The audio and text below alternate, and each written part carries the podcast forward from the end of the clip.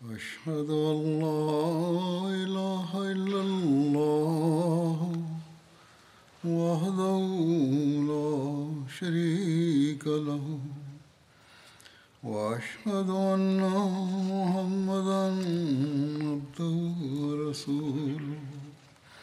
أما بعد فأعوذ بالله من الشيطان الرجيم. بسم الله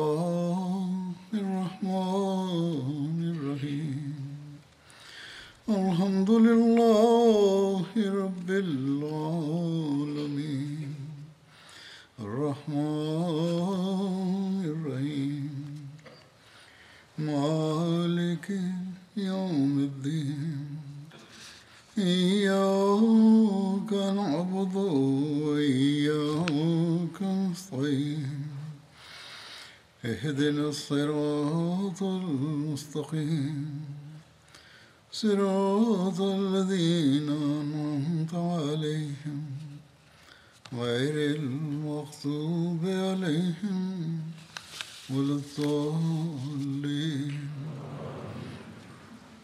حضرت امیر المومنین منیز مغو أم سعیدی سانا آنا سیما kisa cha mauaji ya asma ambacho nilikuwa nimekieleza katika hutuba iliyopita na nilikuwa nimesema kwamba kuna kisa kingine kinachofanana nacho na kisa cha pili pia inaonekana kwamba ni kisa kilichotengenezwa na kisa cha pili ni cha mauaji ya myahudi abu afak imeendikwa ya kwamba katika vitabu vya sira kuna kisa kingine cha kufikirika kinachoelezwa ni cha mauaji ya myahudi abu afak maelezo yake kama yanavyoelezwa ni ya kwamba siku moja mtume salallahu alaihi wasallam aliwaambia masahaba zake kwamba ni nani ambaye kwa ajili yangu anaweza kupambana na adui huyo yani abu afak ni nani ambaye anaweza kumua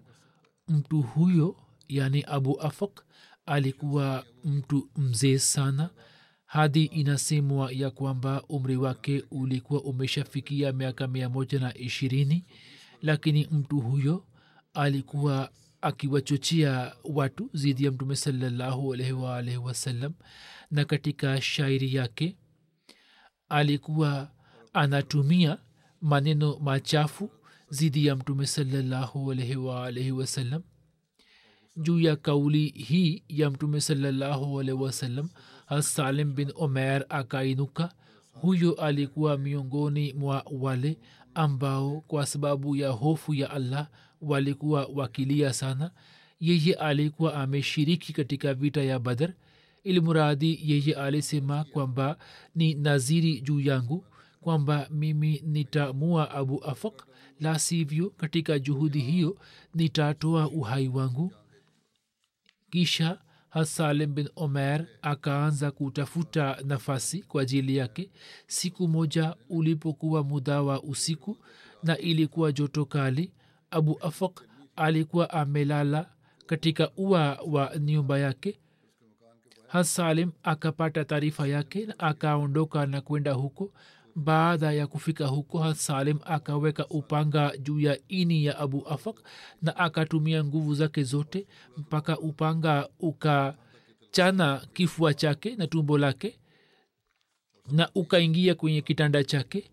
Na adui wa mungu abu afak akapiga kelele. Hasalim akamwacha katika hali hiyo hiyo na akaondoka kutoka huko kwa kusikia kelele ya abu afak watu wakamkimbilia na baadhi ya wenzake wakamwinua na wakampeleka ndani ya nyumba lakini adui huyo wa mungu hakunusurika na akaafa. Kisa hiki kimeendikwa hivi katika kitabu cha sira na kisa hiki vile vile hakisimuliwi na riwaya yoyote na wala hakipatikani katika siha sita.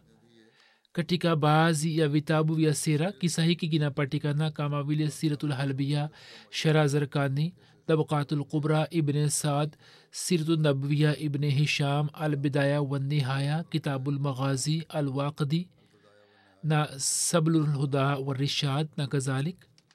Lakini katika vitabu vingi vya historia kisa hiki hakipatikani kwa mfano alkamil fi tarikh tarikh tabri tarikh Ibni khuldun na kadhalik.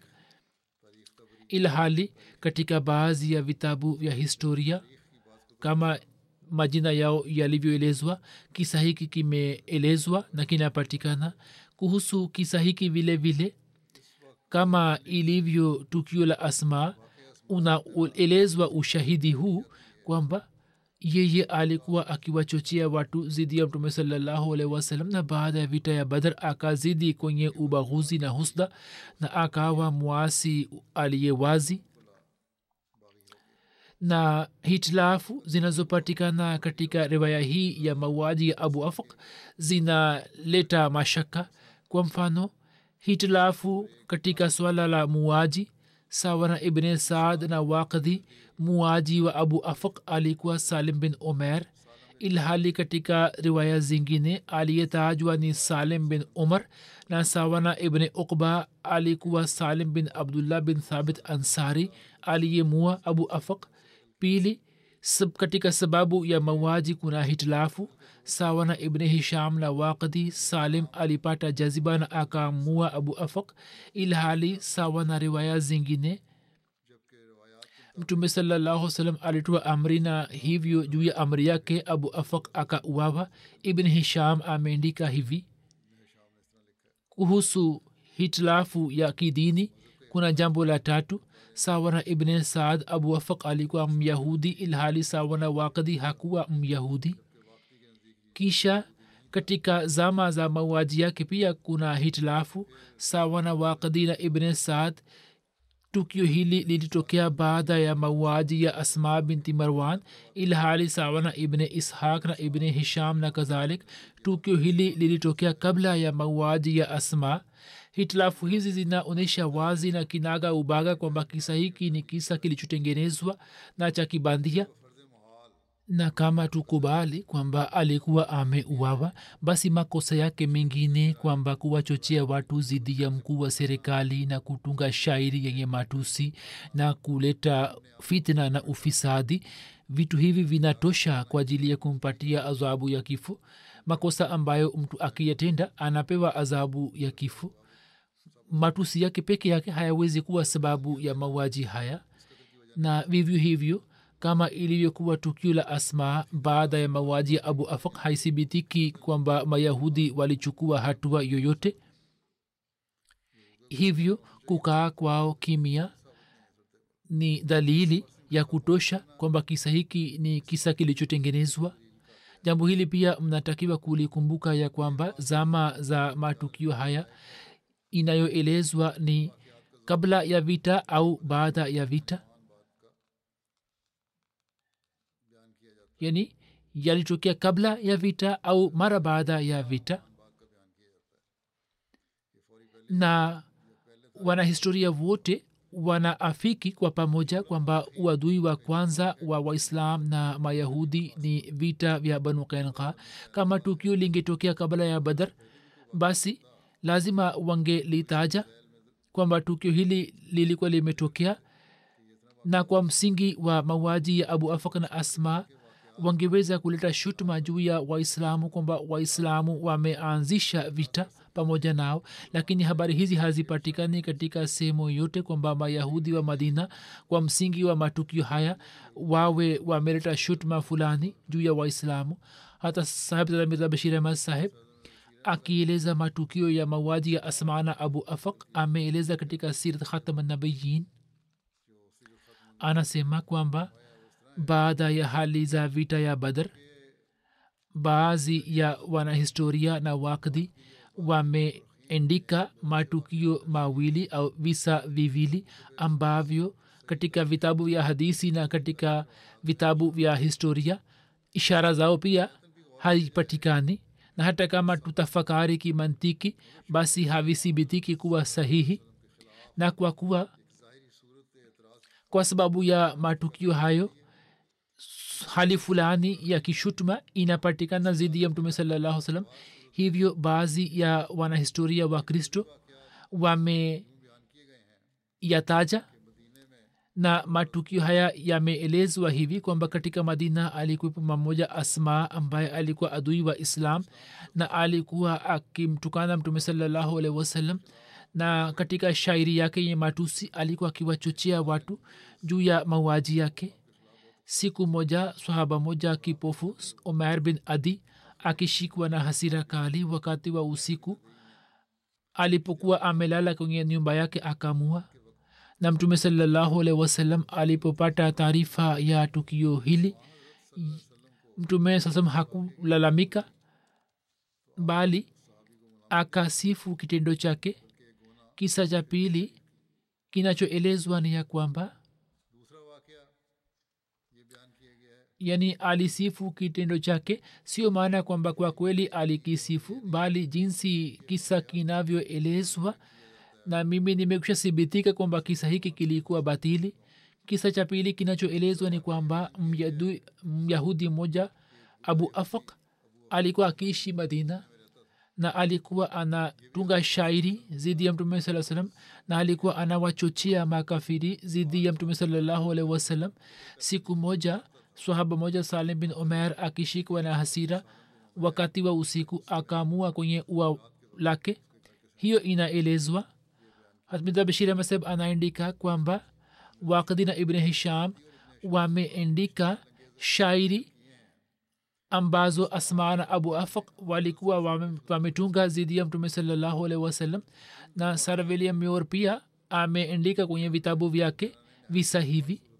Yani watu hawa walio mustashirikin wametumia uzuru huu wakijaribu kuthibitisha kwamba angalia ni zulma kubwa zilivyofanywa lakini uhakika ndio huu kwamba visa hivi havithibitiki kuwa sahihi. Hoja ya kwanza ambayo inaleta mashaka ni kwamba katika vitabu vya hadis visa hivi havipatikani.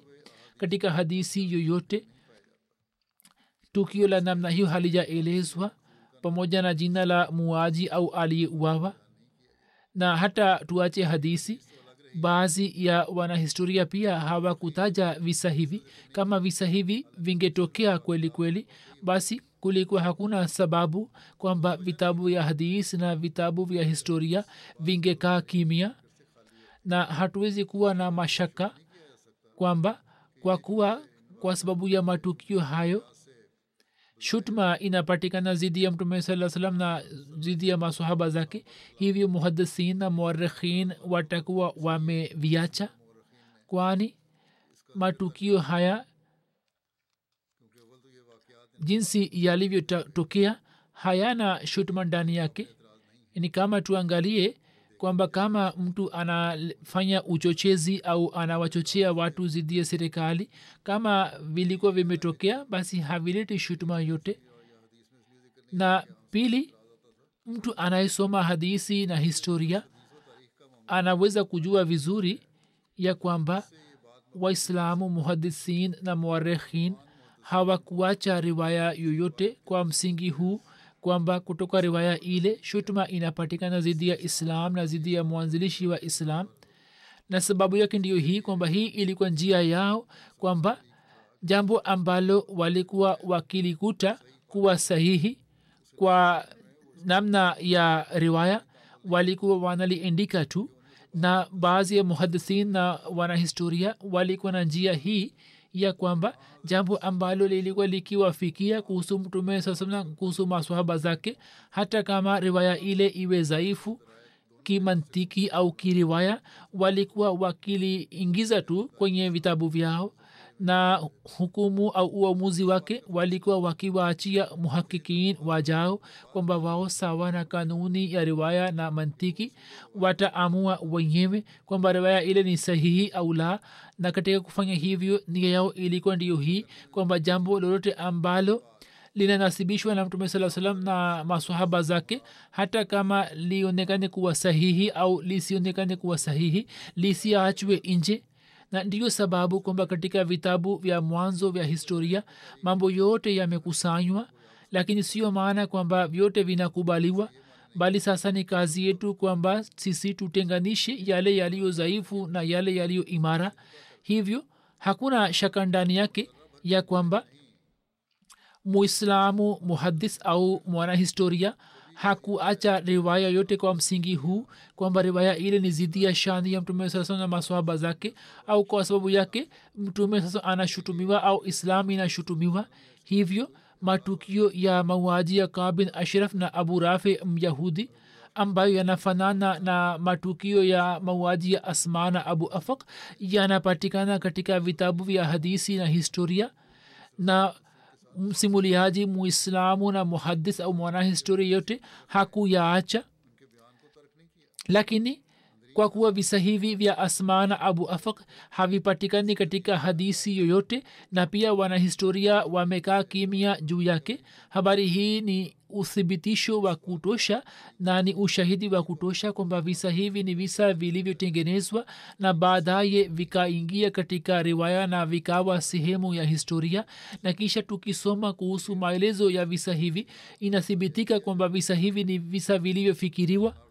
Kwa mfano katika kisa cha asma katika riwaya ya ibn saad jina la muaji ni umair bin adi lakini kinyume chake katika riwaya ya ibn duraid jina la muaji ni si umer bin adi bali ni ghishmir suheli anasema kwamba majina haya hayafai na si sahihi na kimsingi mume wake alikuwa amemua ambaye jina lake limetajwa yazid bin zaid katika riwaya mbalimbali mbali, na katika riwaya zingine inapatikana kwamba hakuna yeyote aliyemua asma bali muaji wake ni mtu asiyejulikana ambaye alitokana na kaumu yake na pia ibn saad amesema kwamba aliyeuawa alikuwa asma binti marwan lakini kauli ya alama ibn abdulbir inasema kwamba hakuwa asma binti marwan bali umer alikuwa amemua dada yake binti adi pia wakati wa mauaji ibn saad amesema kwamba ni sehemu ya usiku wa manane lakini katika riwaya ya zarkani inathibitika kwamba muda wake ulikuwa ni mchana au asubuhi au sehemu ya mwanzo ya usiku kwani wakati ule huyu aliyeuawa alikuwa anauza tende. Kisa cha pili ni cha mauaji ya abu afak ibn saad na wakdi wamesema kwamba muaji alikuwa salim bin omer ilhali riwaya zingine zinasema kwamba alikuwa salim bin amr. Na ibn ukba amesema kwamba alikuwa salim bin abdullah. Na pia kuhusu abu afaq ibn saad ameandika kwamba huyu alikuwa myahudi lakini wakdi anasema kwamba hakuwa myahudi kisha ibne saad na wakdi wanasema kwamba salim akishikwa na jaziba na hasira akaamua abu afak lakini riwaya nyingine inasema kwamba yeye aliuawa kwa agizo la mtume salallahu alaihi wasallam kuhusu zama za mauaji yake. Ibne saad na wakdi wanahitilafiana wanasema kwamba abu afak aliuawa baada ya mauaji ya asma lakini ibne ishaq na abu rabi wanasema kwamba aliuawa kabla ya mauaji ya asma mahitilafu hizi zinathibitisha kwamba visa hivi ni visa vilivyotengenezwa na kama kuna uhakika basi umefichika na hatuwezi kusema kwamba uhakika huu ni wa namna gani. Hoja nyingine ndiyo hii kwamba zama ya visa hivi iliyoelezwa ni kwamba iliyoelezwa ni zama ambapo wanahistoria wote wanaafiki kwa pamoja kwamba hadi wakati ule uadui ulikuwa haukutokea baina ya waislamu na mayahudi hivyo katika historia jambo hili linathibitika wazi kwamba uadui wa kwanza au vita ya kwanza ilitokea baina ya waislamu na mayahudi ni ghazwa ya banu kainka na banu kainka walikuwa wayahudi wa kwanza ambao walianzisha vita na uadui na islam. Hivyo kivipi inaweza kukubaliwa kwamba kabla ya vita hii kulitokea vita baina ya waislamu na mayahudi na kama kabla ya ghazwa banu kainka vitu hivi au matukio hayo yalikuwa yametokea basi ilikuwa haiwezekani kwamba visa hivi visingetajwa katika sababu za ghazwa banu kainka lazima wangeandika sababu hizi na matukio hayo.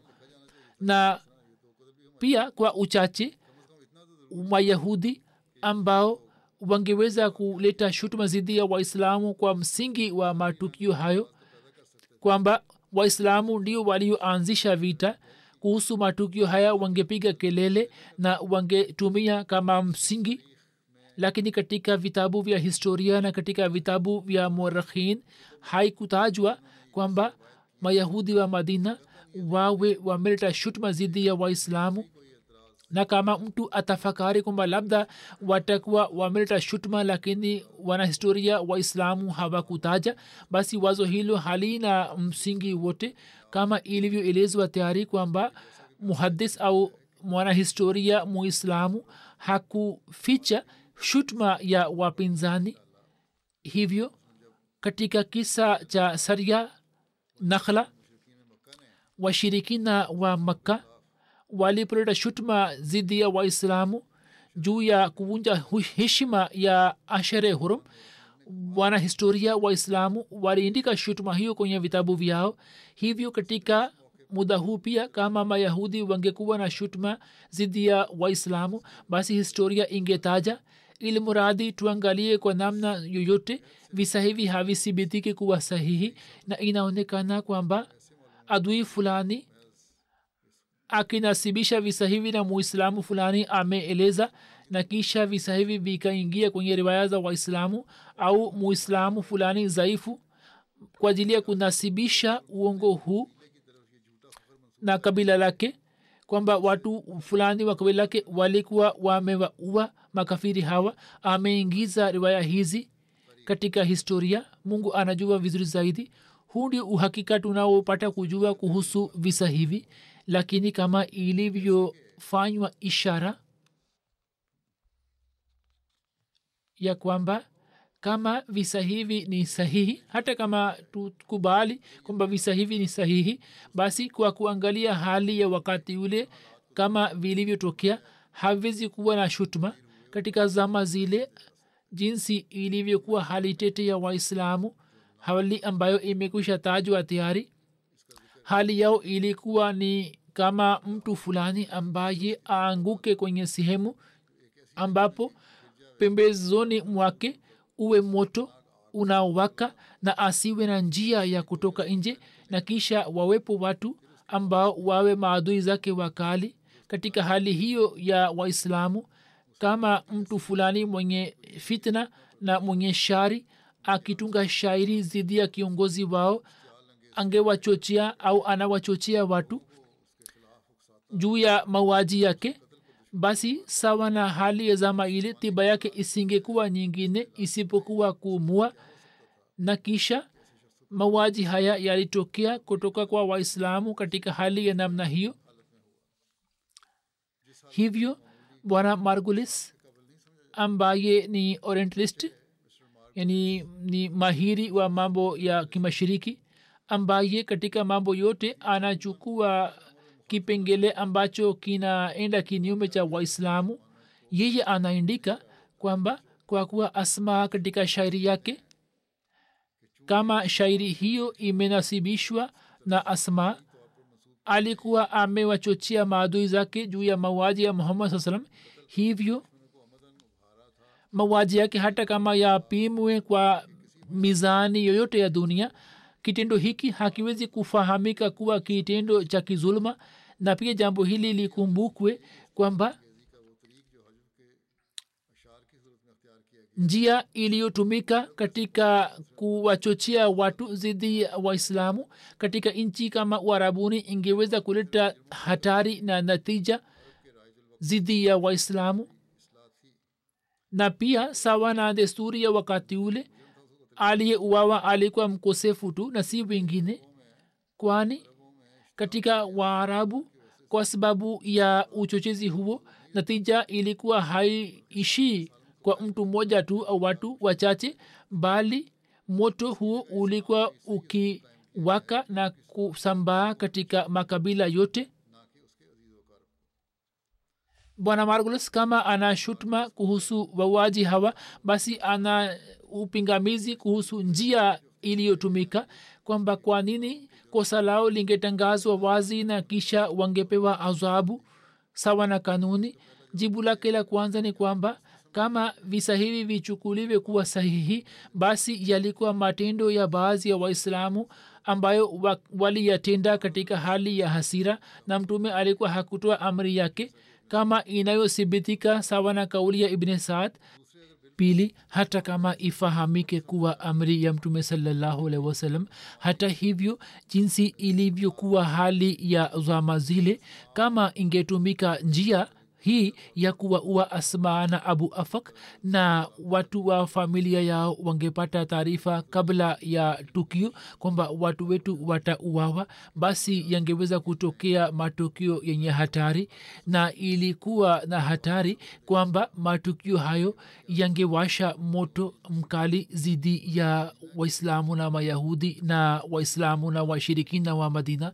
Bidha bashiri amesema anaandika kwamba ni jambo la ajabu kwamba markulis upande mmoja amesema kwamba mauaji yao yalikuwa ya kihalali sawa na desturi ya uarabuni. Wakati huo huo kwani jicho lake halikufikia kwenye njia iliyotumika kama angekuwa na yakini kwamba njia hii iliyotumika kama ni sahihi kwamba walikuwa wameuawa basi njia hiyo ilikuwa ikiendana na hali ya wakati ule na kwa ajili ya kustawisha amani. Lakini kwa kweli ukweli ndio huu kwamba matukio hayo hayakutokea. Muhtasari ndio huu kwamba matukio ya mauaji ya asmana abu afaq hayathibitiki kuwa sahihi kimantiki na kiriwaya lakini kama yachukuliwe kuwa sahihi basi sawa na hali ya zama zile hayawezi kuwa na shutuma yoyote na hata kama iwe sura yote iwayo matukio haya ya mauaji yalikuwa matendo ya baadhi ya waislamu tu walioyatenda katika hali ya hasira kali na mtume hakutoa amri yoyote kuhusu hao. Na shutuma hii ni batili kwamba mtume alikuwa ametoa amri kwamba nendeni mkawa uwe mambo hayo yamenasibishwa na mtume salallahu wasallam na wanahistoria wameandika wangetakiwa kufanya uchambuzi lakini hawakufanya na hii ni shuk, shukurani na hisani ya mwenyezi mungu kwamba alitujalia kumkubali imamu wazama na sisi kwa kuona kila jambo na kwa kulichambua na kuelewa uhakika wake kisha tunajaribu kulieleza na shutuma yoyote ya aina hiyo ambayo inaletwa zidi ya mtume saa salam au juu ya dhati yake. Tunafanya juhudi ya kuikatalia. Mwenyezi mungu awajalie maulama hawa akili ambao wakiingiza mambo ya namna hiyo wanapata maslahi zao na wanajaribu kuzalisha islam. Kusema wanasema kwamba sisi tunaitumikia islam lakini uhakika ndio huu kwamba matendo yao ndio yaliyoleta msimamo mkali katika uislam mwenyezi mungu awajalie akili muda huu ningependa kuwazungumzia baadhi ya marehemu na marehemu wa kwanza ni profesor dr nasir ahmad khan saheb ambaye alikuwa maruf kwa jina la pervez perwazi saheb siku za nyuma nchini canada akiwa na umri wa miaka semana saba alifariki dunia inna lillahi wa inna ilaihi rajiun alikuwa amezaliwa mjini kadian baba yake maulana ahmad khan sahib nasim alikuwa mbashiri wa jumuiya ambaye aliwahi kuwa nazir islau shad mukami kwa muda mrefu na alikuwa mtu mkubwa sana ki, katika jamaati. Alifanya kazi kubwa kwa ajili ya kuongoza na kupanga nizamu katika jamaati mama yake alikuwa rahmat bibi sahiba parwazi saheb alisoma masomo ya awali kutoka kadian kisha baada ya kufanya form 4 hakupata admission katika college kwani talimuslam college wakati ule ilikuwa katika mji wa lahor na college ilipohamia rabwa akapata kiingilio kwenye college mwaka elfu moja mia tisa hamsini na nane akapata digri ya ba honors mwaka elfu moja mia tisa na sitini alipata shahada ya kwanza kutoka oriental college na mwaka 68 akapata shahada ya phd kutoka chuo cha punjab. Profesa nasir parwazi saheb na mwaka 1960 baada ya kufanya ma katika urdu aliteuliwa kama mhaziri na akaanzisha huduma hiyo kutoka koleji ya kiserikali ya muzaffargढ़ kisha akaanza kushiriki katika mipango mbalimbali na makala zake zilikuwa zikipigwa chapa katika alfazal na misbah na khalid. Alikuwa na shauku ya kutunga shairi alikuwa mshairi mzuri.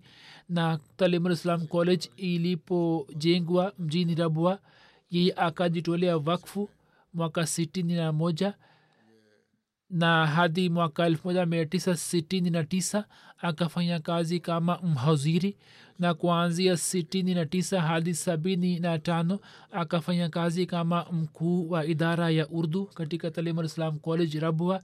Kuanzia sabini na tano hadi sabini na tisa akaendelea kutoa huduma kama mhaziri wa kuitembelea japan ambapo katika miaka hiyo akafanya juhudi kubwa ya kujenga uhusiano baina ya pakistan na japan na pia akatoa huduma katika kuanzishwa jamaat tokyo. Mwaka 79 akarejea pakistan kisha akaendelea kutoa huduma kama assistant professor. Kuanzia semana sita hadi tisini alikuwa anawafundisha wanafunzi kama assistant professor katika government college faisalabad kwa sababu ya kuwa ahmadia akalazimika kuona mateso mengi na hali ilipofikia kwamba atiwe ndani kwa sababu ya jamaati akaacha mambo yote na akaaja uingereza akaaja kwa khalifa mtukufu wa nne rahimullahu taala na kwa amri yake akahamia sweden katika nchi ya sweden kuanzia tisini na moja hadi elfu mbili na moja akaendelea kutoa huduma kama profesa katika chuo cha upsala alipokaa sweden akawa mjumbe wa kamati ya nobel prize for literature na kwa miaka kumi na sita akaendelea kutoa huduma hiyo. Mwaka elfu mbili na tatu akahamia canada. Katika dunia ya elimu jina lake ni maarufu sana mke wake. Mke wake ni majid sahiba ambaye ni binti wa molvi muhammad masahib jalil na mwenyezi mungu alimjaalia wana wawili na mabinti watatu. Mke wake anasema kwamba nilikaa naye kwa miaka sitini na mitatu. Alinisaidia sana katika hali zote za ziki na faraja kwenye huzuni na furaha kwa kuwa mimi nilikuwa binti mkubwa wa wazazi wangu niliishi rabwa. Hivyo profesor prai saheb yani mume wangu hakunizuia kuwatumikia bali alikuwa akiwajali sana zaidi kuliko mimi. Anasema kwamba hata alikuwa akiwatendea jamaa zake na jamaa zangu alikuwa mfano wa hali ya juu wa itai zilqurba alikuwa akiwatendea jamaa wote kwa mapenzi na kwa ikhilasi kushiriki katika huzuni na ghamu ndiyo ilikuwa shabaha yake. Mwana wake tahir ahmad khan anasema kwamba daima alikuwa akitabasamu akaendelea kuupenda ukhalifa wa kiahmadia upendo mkubwa na hadi kifo chake.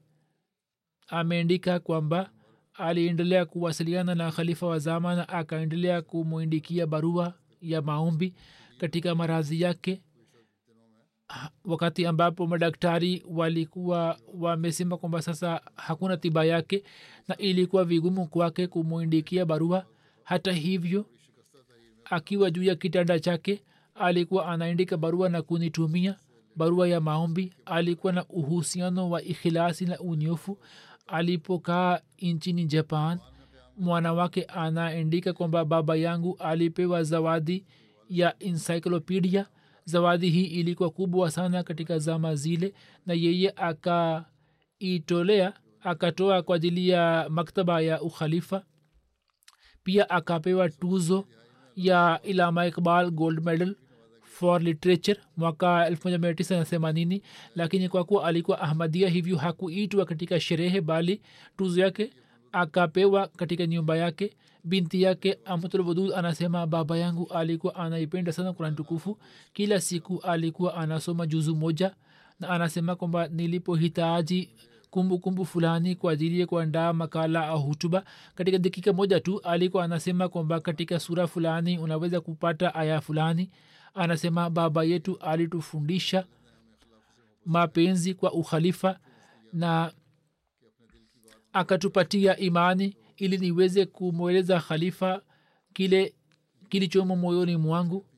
Na binti yake mwingine sadia anasema baba yangu alikuwa anaupenda ukhalifa na tuliona hishima na taazima na upendo kwa ajili ya ukhalifa wa kiahmadia katika maongezi yake daima tulikuwa tunaona baba yetu kwamba kabla hajafanya kazi yote alikuwa na tabia ya kumwindikia khalifa wa zama barua ya maombi. Na katika siku za maradhi yake madaktari walipoeleza hali ya kukata tamaa katika chumba cha daktari akaniambia kwamba nimpatie kalamu na karatasi na akamwindikia khalifa wa zama barua ya maombi alikuwa anatoa sadaka sana. Hela yote alikuwa anaipata alikuwa anatoa katika sadaka. Mjukuu wake naila mahmud anasema kwamba mimi kwa kupitia babu yangu. Anasema kwamba kwa kupitia babu yangu niliona nikajifunza kwamba imani ni nini na mapenzi ya allah yanakuwa ya namna gani huyu binti huyu ni binti ya binti yake yani zafar mahmud ni baba yake. Anasema kwamba mimi nilijifunza kutoka kwa babu yangu kwamba mapenzi ya allah yanakuwa ni ya namna gani. Anasema kwamba nilikuwa na shangaa nilipokuwa namwona akisoma alhamdulillah alhamdulillah kwa kuinua kidole cha shahada hadi pumzi yake ya mwisho anasema kwamba kwa kuona mapenzi yake moyoni mwangu pia nilihisi na nikatamani kwamba kama babu yangu alivyokuwa anapenda kwenda tukufu na ukhalifa mimi pia nipate mapenzi yake. Mwenyezi mungu amghufiri na amrehemu na awajalie watoto wake na vizazi vyake kuendeleza mema yake. Marehemu wa pili ni sherif ahmad saheb batti ibn amir khan saheb batti wa rabwa ye pia alifariki dunia akiwa na umri miaka semana nane alikuwa musi ameacha nyuma mke na vijana wawili na mabinti wawili kijana wake mmoja anafanya kazi katika kikosi cha kuhifadhi na kulinda markas na kijana wake wa pili tahir ahmad bati ni mbashiri wa jumuiya anaitumikia jamaat siraliun mwana wake tahir bati saheb ambaye ni mbashiri anaandika kwamba baba yangu alikuwa anaeleza ya kwamba bishara ya mauaji ya pandit lekhram ilipotimia wakati yule baba yake bwana amir khan saheb bati alikuwa kijana kwa sababu ya kutimia kwa bishara hiyo ukweli wa ahmadia ukaingia moyoni mwake lakini kwa sababu ya ujana wake hakubahatika kwenda kadian na kufanya bayat lakini baadaye akafanya bayat juu ya mkono wa khalifa wa awal na akaingia katika jumuiya kwa sababu ya kutokea ufisadi na fitna. Na mwaka elfu moja mia tisa sabini na nne wakati yule alikuwa akiishi lalia akaacha lalia na akahamia rabwa alikuwa anafanya kazi katika kiwanda cha nguo hakuficha uahmadia wake. Alikuwa anawaambia watu siku ya kwanza kwamba mimi ni ahmadia kama mnataka kujenga urafiki nami basi sawa lakini mimi sitaficha imani yangu. Ndugu yake latif ahmad anaishi ujerumani anasema kwamba ndugu yetu alipokuwa anafanya kazi katika kiwanda cha nguo adui moja wa jamaati akaja katika idara yake na akasema mimi nimejua kwamba wewe ni ahmadia ye akasema kwamba ndio mimi ni ahmadia adui huyo akamtukana hatmasihe maud alahi salatu wassalam na akasema kwamba sasa wewe utaishi katika kiwanda hicho au mimi? Na akajaribu kuwachochea wamiliki wa kiwanda zidi yake ndugu yetu akaanza kufanya dua kwamba ewe allah unisaidie kwa ajili ya masihi wako na uvunje njama yake. Anasema baada ya muda mtumishi mmoja wa kiwanda akaaja na akamwambia kwamba mtu ambaye alikuwa ametukana masihi maut saizi ameketi nje ya kiwanda na wamiliki wa kiwanda wamemkamata akiiba na wamemfukuza kazi. Marehemu alikuwa na tabia ya kuswali sala ya tahajudi na swala zote kwa wakati na alikuwa na tabia ya kufanya maombi mengi. Alikuwa anasoma sana vitabu vya jamaati na baada ya kustaafu alikuwa amesoma zaidi. Daima alikuwa na tabia ya kusoma kitabu fulani cha jamaati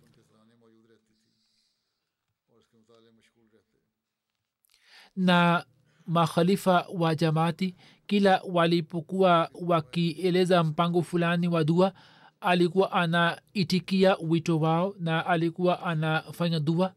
Alikuwa anasoma sana durud sharif. Mwana wake aliyembashiri anasema kwamba nilipokuwa mwanafunzi wa darasa la sita shuleni alikuwa ananiambia kwamba wakati wa kwenda na kurejea kutoka shule usome durud sharif na akamwambia mwana wake kwamba kwa fadhili ya mwenyezi mungu mimi nasoma durud sharif zaidi ya mara elfu moja. Katika siku moja mwenyezi mungu amghofirie na amrehemu na awajalie watoto wake kuendeleza mema yake. Marehemu anayefuata ni profesor abdul qadir dahri saheb ambaye alikuwa amir wa zamani wa wilaya nawab shah. Akiwa na umri miaka tisini na mbili alifariki dunia. Inillahi wa inalaihi rajiun ana kijana mmoja na mabinti watano. Kijana wake samar ahmed anaandika kwamba katika familia yake jumuiya ilipatikana kwa kupitia baba yake rais muhammad muqim khan dari saheb. Abdul saheb alikuwa mtu shujaa na mkweli sana. Mwana wake anaandika kwamba alikuwa hahisi shida na aibu katika kukaa na watu walio maskini ila hali jambo hili linachukuliwa kuwa na aibu kwamba mtu mkubwa akae na mtu maskini alipata digri ya master kutoka chuo katika lugha ya kisindi. Wakati ule katika jimbo la sindh hakukuwa na idara nyingi za elimu hivyo alianza kufanya kazi kama mhaziri katika koleji moja ya hyderabad kwa kuona shauku yake. Principal wake akasema kwamba ufungue idara ya elimu katika nawabsha na uanzishe madarasa wakati wa jioni. Akaanzisha madarasa na idara ile ikapata maendeleo na ikawa college na ikaanza kufahamika koleji mashuhuri katika jimbo la sindh kwa sababu ya juhudi yake. Alikuwa na uhusiano imara na wanasiasa wa sindh na alikuwa anawaambia kwamba mimi natokana na jumuiya ya ahmadia na pia aliwaambia watoto wake kwamba musiwe na hofu kwamba mufiche ahmadiyat yenu.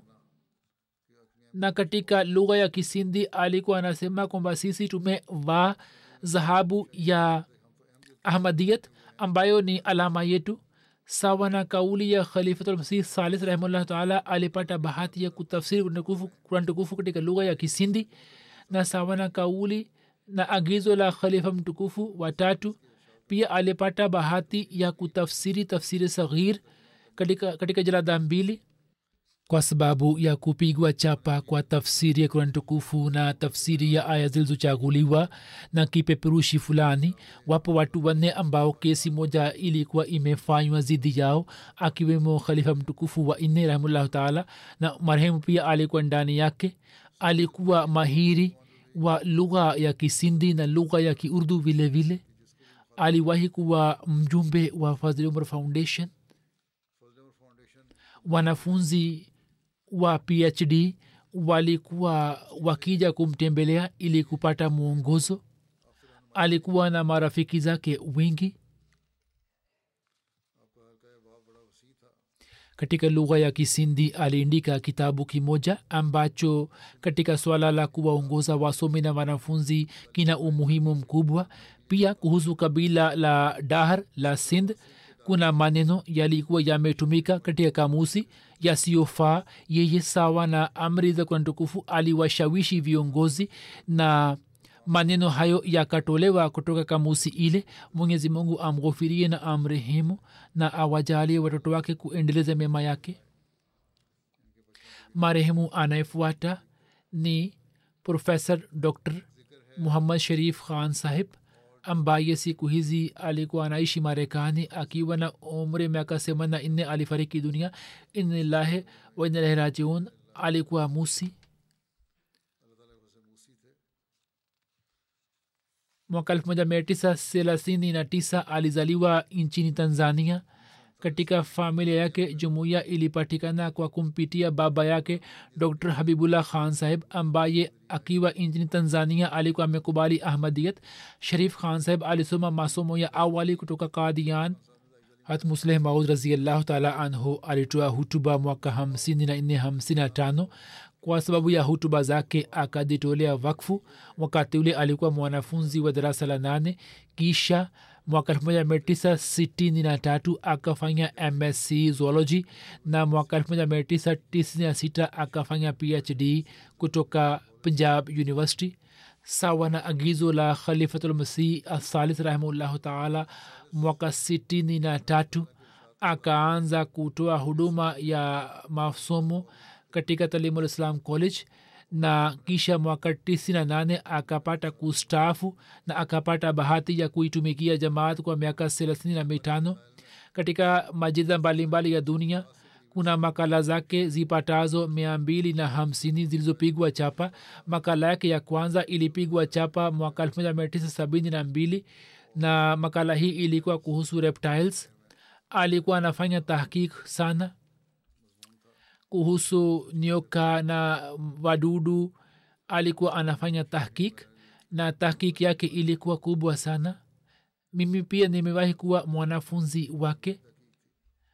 Tulikuwa alikuwa anatupeleka nje na kisha alikuwa anatuonyesha vitu mbalimbali kwamba katika dunia wadudu wanavyopatikana na wana aina ngani mwaka elfu mbili na mbili alipewa tuzo ya zoologist wa mwaka. Mujibullah chodri saheb wa marekani anaandika kwamba mwaka elfu mbili na nane nilienda kuongea naye kuhusu mchango wa miskiti akasema kwamba sina chochote cha kutoa lakini akasema kwamba uje nyumbani. Nikaenda nyumbani.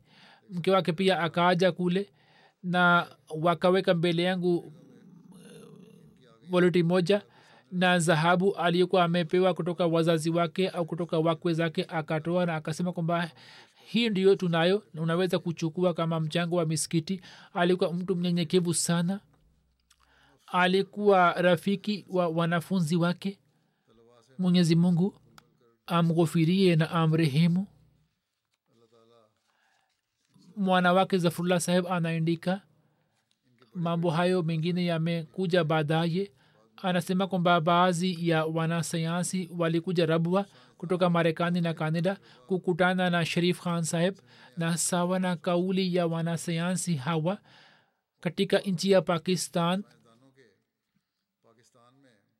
Reptology yani reptile wanaopatikana nchini pakistan walisema kwamba hakuna mahiri zaidi katika nchi ya pakistan kuliko sharif khan kijana wake rashid zubair anasema kwamba baba yetu alikuwa na tabia ya kuswali sala ya tahajudi na swala na saumu kwa wakati na alikuwa akiswalisha sala katika misikiti wa kamar. Pamoja na kuswali swala kwa pamoja alikuwa na shauku ya kusoma tafsiri na usomaji wa kurani kuna mjukuu wake mashhud ahmad khan anasema kwamba babu yetu ambaye alikuwa mtu mkubwa wa kiroho na alikuwa na elimu kubwa ya kisayansi alitufundisha kwamba ushahidi juu ya dhati ya allah unapatikana katika asili. Alikuwa anatusihi sana kwamba tuswali swala kwa wakati na tusome kurani tukufu kwa wingi. Alikuwa na upendo mkubwa na ukhalifa wa kiahmadia na daima alikuwa anamwindikia khalifa wazama barua na alikuwa anasikiliza hutuba zake na pia alikuwa anawasihi watu wa nyumbani pia kwamba wasikilize hutuba zake. Mwenyezi mungu awajali watoto wake kuendeleza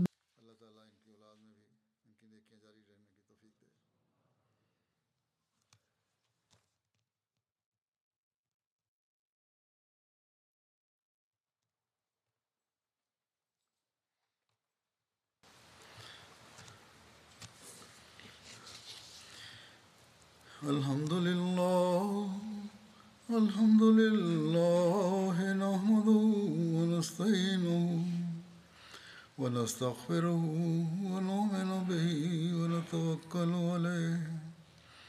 ونعوذ بالله من شرور أنفسنا ومن سيئات أعمالنا. من يهده الله فلا مضل له ومن يضلله فلا هادي له. ونشهد أن لا إله إلا الله ونشهد أن محمدا عبده ورسوله. عباد الله رحمكم الله. إن الله يأمر بالعدل واللسان وإيتاء ذي القربى وينهى عن الفحشاء والمنكر والبغي يعظكم لعلكم تذكرون